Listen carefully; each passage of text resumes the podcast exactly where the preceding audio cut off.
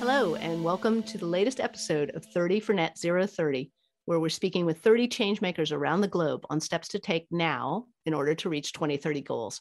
I'm Anna Marie Slot, Global Sustainability ESG Partner at Ashurst. Today, we're joined by Sally Pilot, Director and Chief Insight and Engagement Officer at Black Sun PLC. Sally has close to three decades of experience putting insights into practice for organizations. Thank you so much for joining us today, Sally. Maybe you could start off with telling us a little bit about your background and how you ended up working with Black Sun. Super. Well, Anne Marie, thanks so much for having me today. It's really great pleasure to be on on the show with you. So thank you.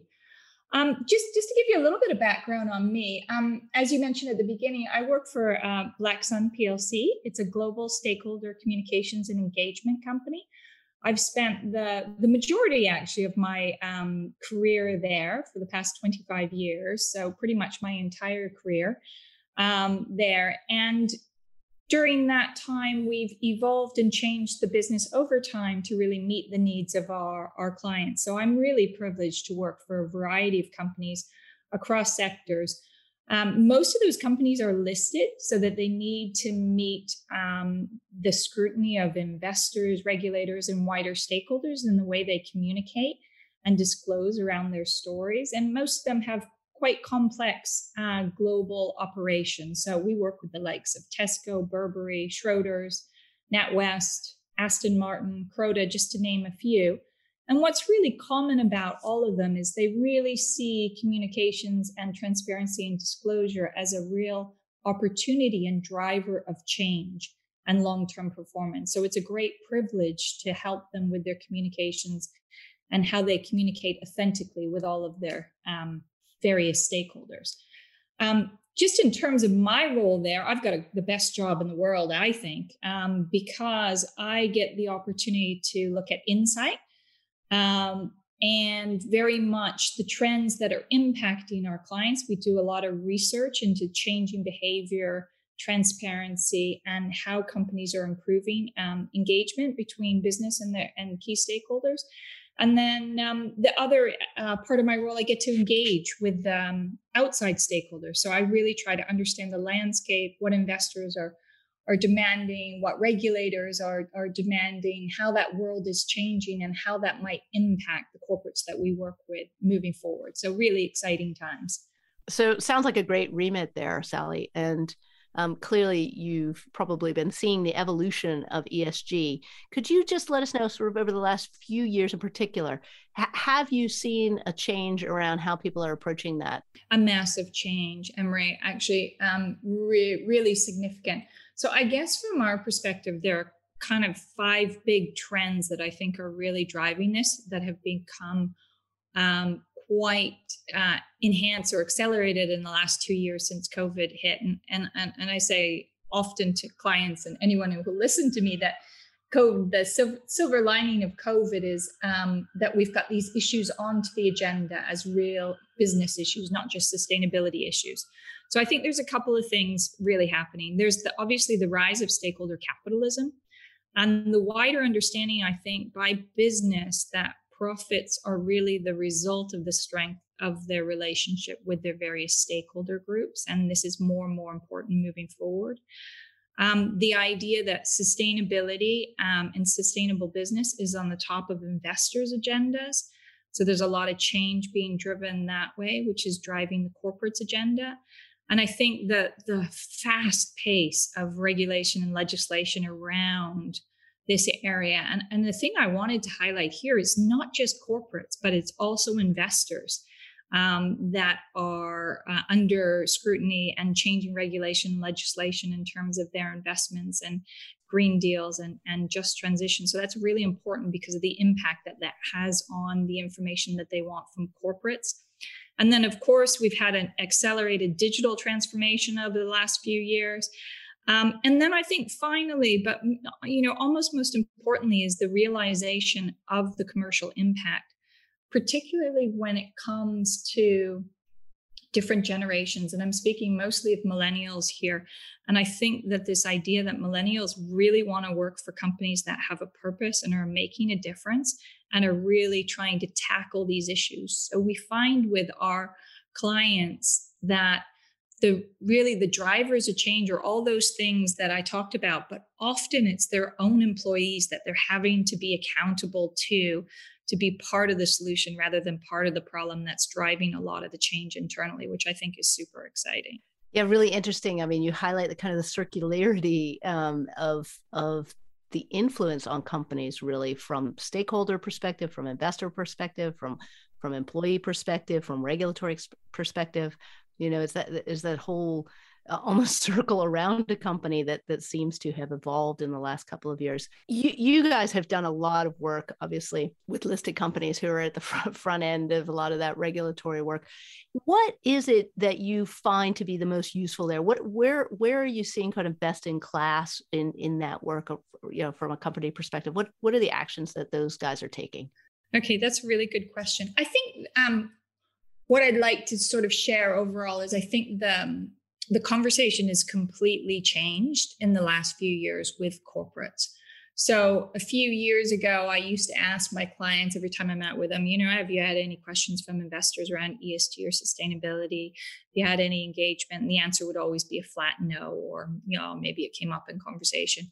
Now, without a doubt, every conversation our clients are having with investors, sustainability is up front on the agenda and very focused. Um, the other conversation that's changing very much is internally in corporates. Often these were isolated conversations we were having with one department, maybe a sustainability team or, you know, one person in a finance team or whatever. Now everybody is part of this conversation. So I think that's hugely exciting. That the challenge though is that everybody understands the why this is important, but the what do we do and how do we do it is where we're finding corporates are really um, struggling. So I think that's I think that's really exciting. And what what we're what we're seeing is that um, in a lot of cases, this is a journey. I know that's a cliche, and people use that a lot. But I think that what we're seeing in terms of the companies that are making the most progress around these um, issues are really understanding that sustainability issues are just business issues.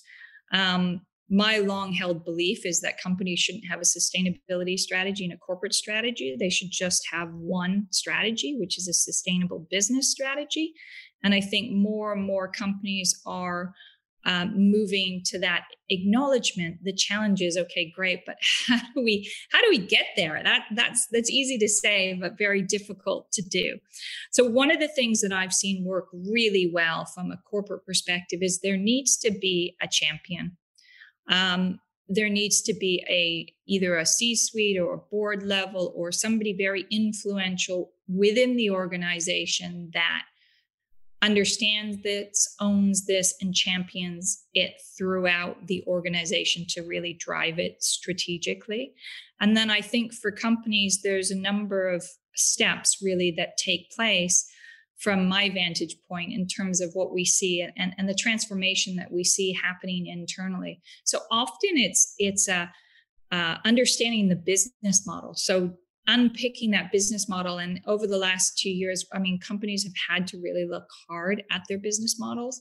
And i and i think that there's a lot of um, reviews going on right now. So companies can understand how they build a, a, a, sustainable business model for the future. So one that delivers of course financial returns for the short and long term but in a way that generates value for society and also is very conscious of the environmental constraints that we're all living under. So there's a lot of thinking around business models and um, and what should the business model of the future be. The next the next thing is is really integrating that into one strategy. So I said we should have a corporate strategy um, not a sustain a separate sustainability strategy, but if these things are embedded into the corporate strategy, it means it's embedded into the the core activities of the organization, and then it can be plumbed through all of the operations. So really embedded in in the thinking. Um, part of that is about risk management and understanding that at that this is a you know a risk that needs to be managed but the flip side of that it's also an opportunity. But really getting the risk teams involved. So through all of this what we're seeing is it's moving from an isolated you know department of sustainability team to actually bringing in You've got to bring in your strategy team. You've got to bring in your risk team. You've got to bring in your HR team, all the people that are dealing with the different issues and really have a collective view on what you're doing as a business. And then, of course, uh, importantly, um, you need to measure it. And you know, there's that old adage: what what what gets measured gets managed. And I think that's that's very fair. Um, and we see that uh, very significantly um, in the work that we do for clients. And then also, I think the real power of reporting is what gets reported gets measured. So often we use reporting as a tool with our clients to help them engage in the debate internally because reporting often throws up key requirements uh, that companies have to report against. And then often these can stimulate a conversation internally about so what is our approach? What are we doing? How we how are we uh, progressing against it? What commitments can we make? Those sorts of conversations. So i think that's really exciting. Um, the other aspect I think that is really important is how it's integrated into governance structures. So I talked about the clear tone from the top, but we also need that oversight from the board and we need structures and processes around it to ensure that it's integrated across the business.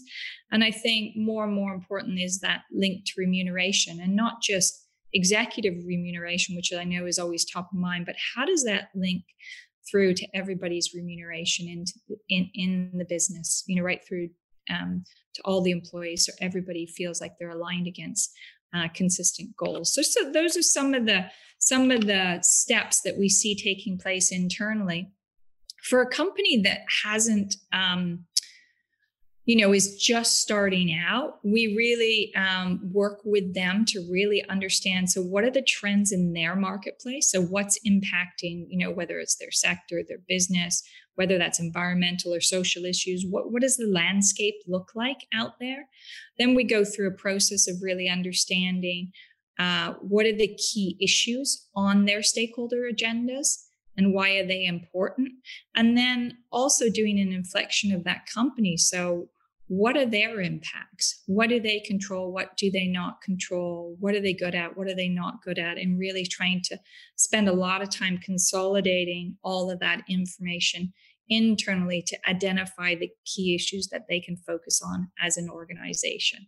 And then usually that's a good starting point. All very good points. I, I think i think especially the network right going from a single person trying to champion this somewhere you know in the organization to really having touch points across all of the you know the essential working groups and have that result in in in transparency and commitment and, and disclosure that kind of creates that virtuous circle back to to to to doing more and better um, I, I have to ask because we always ask how about yourself are you are you making any changes are you are you are you committing to anything in the near the middle term around uh, around your own commitments around net zero yeah, it's good. It's a good question. I mean, I think we all have a part to play. Uh, I think it's hard as an individual to kind of understand uh, how the little things we can do can make a, uh, a difference. I mean, there's two things, I guess, from a personal perspective. As I said, I, I've got a great job, so I've got the opportunity to be involved in this from um, you know across a lot of clients the other thing that i get involved in in a personal capacity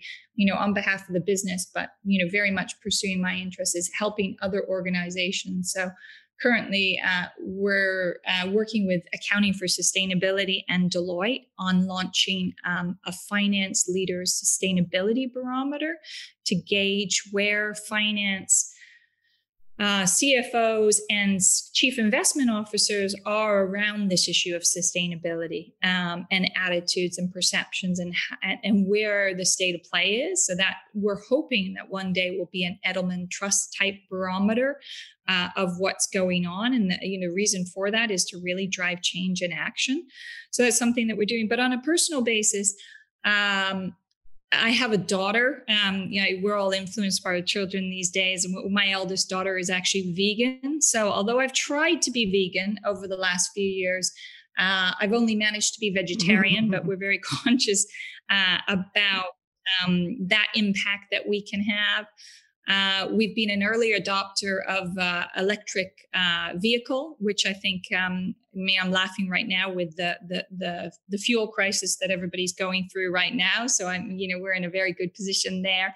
And you know, on, on a day to day basis, um, we look at our energy providers and those sorts of things. And where possible, I mean, we do simple things like, you know, walk to school and walk to work or take public transportation just to sort of reduce the impact as much as possible. So, I mean, those are some of the the small things that I guess I'm doing on a on a personal basis. No, it sounds like uh, you know, add those all up together, and and you get a lot of uh, a lot of shift, a lot of movement looking at all the different things that you're doing looking at all your work um, w- with with companies and understanding you know how they're moving is there anything that you you think you know if if this one thing happened the the, the pace of change would accelerate i mean obviously it's accelerating um, year on year but to to really kind of game shift into being able to deliver um, in a meaningful way on on the 2030 commitments that people are making any ideas around that?